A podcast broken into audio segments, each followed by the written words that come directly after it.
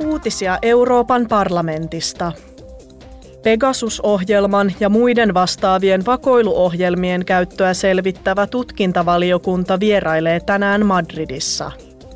Valiokunnan MEPit saavat lisätietoa epäilyistä, joiden mukaan vakoiluohjelmia on käytetty poliitikkoja, toimittajia ja kansalaisyhteiskuntaa vastaan. He tapaavat hallituksen edustajia, kansalaisyhteiskunnan toimijoita, toimittajia ja virkamiehiä, joita on vakoiltu Pegasus-ohjelmalla.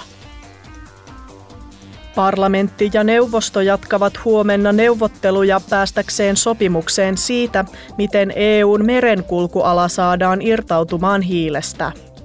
Neuvotteluissa tarkastellaan keinoja, joilla vähennetään alusten kasvihuonekaasupäästöjä ja lisätään uusiutuvien polttoaineiden käyttöä.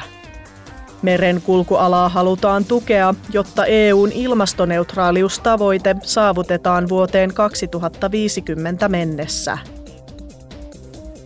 Talousarvion valvontavaliokunta äänestää huomenna vuoden 2021 vastuuvapausmenettelystä. MEPit tutkivat, miten komissio ja muut EUn toimielimet ja elimet ovat käyttäneet EUn budjettivaroja.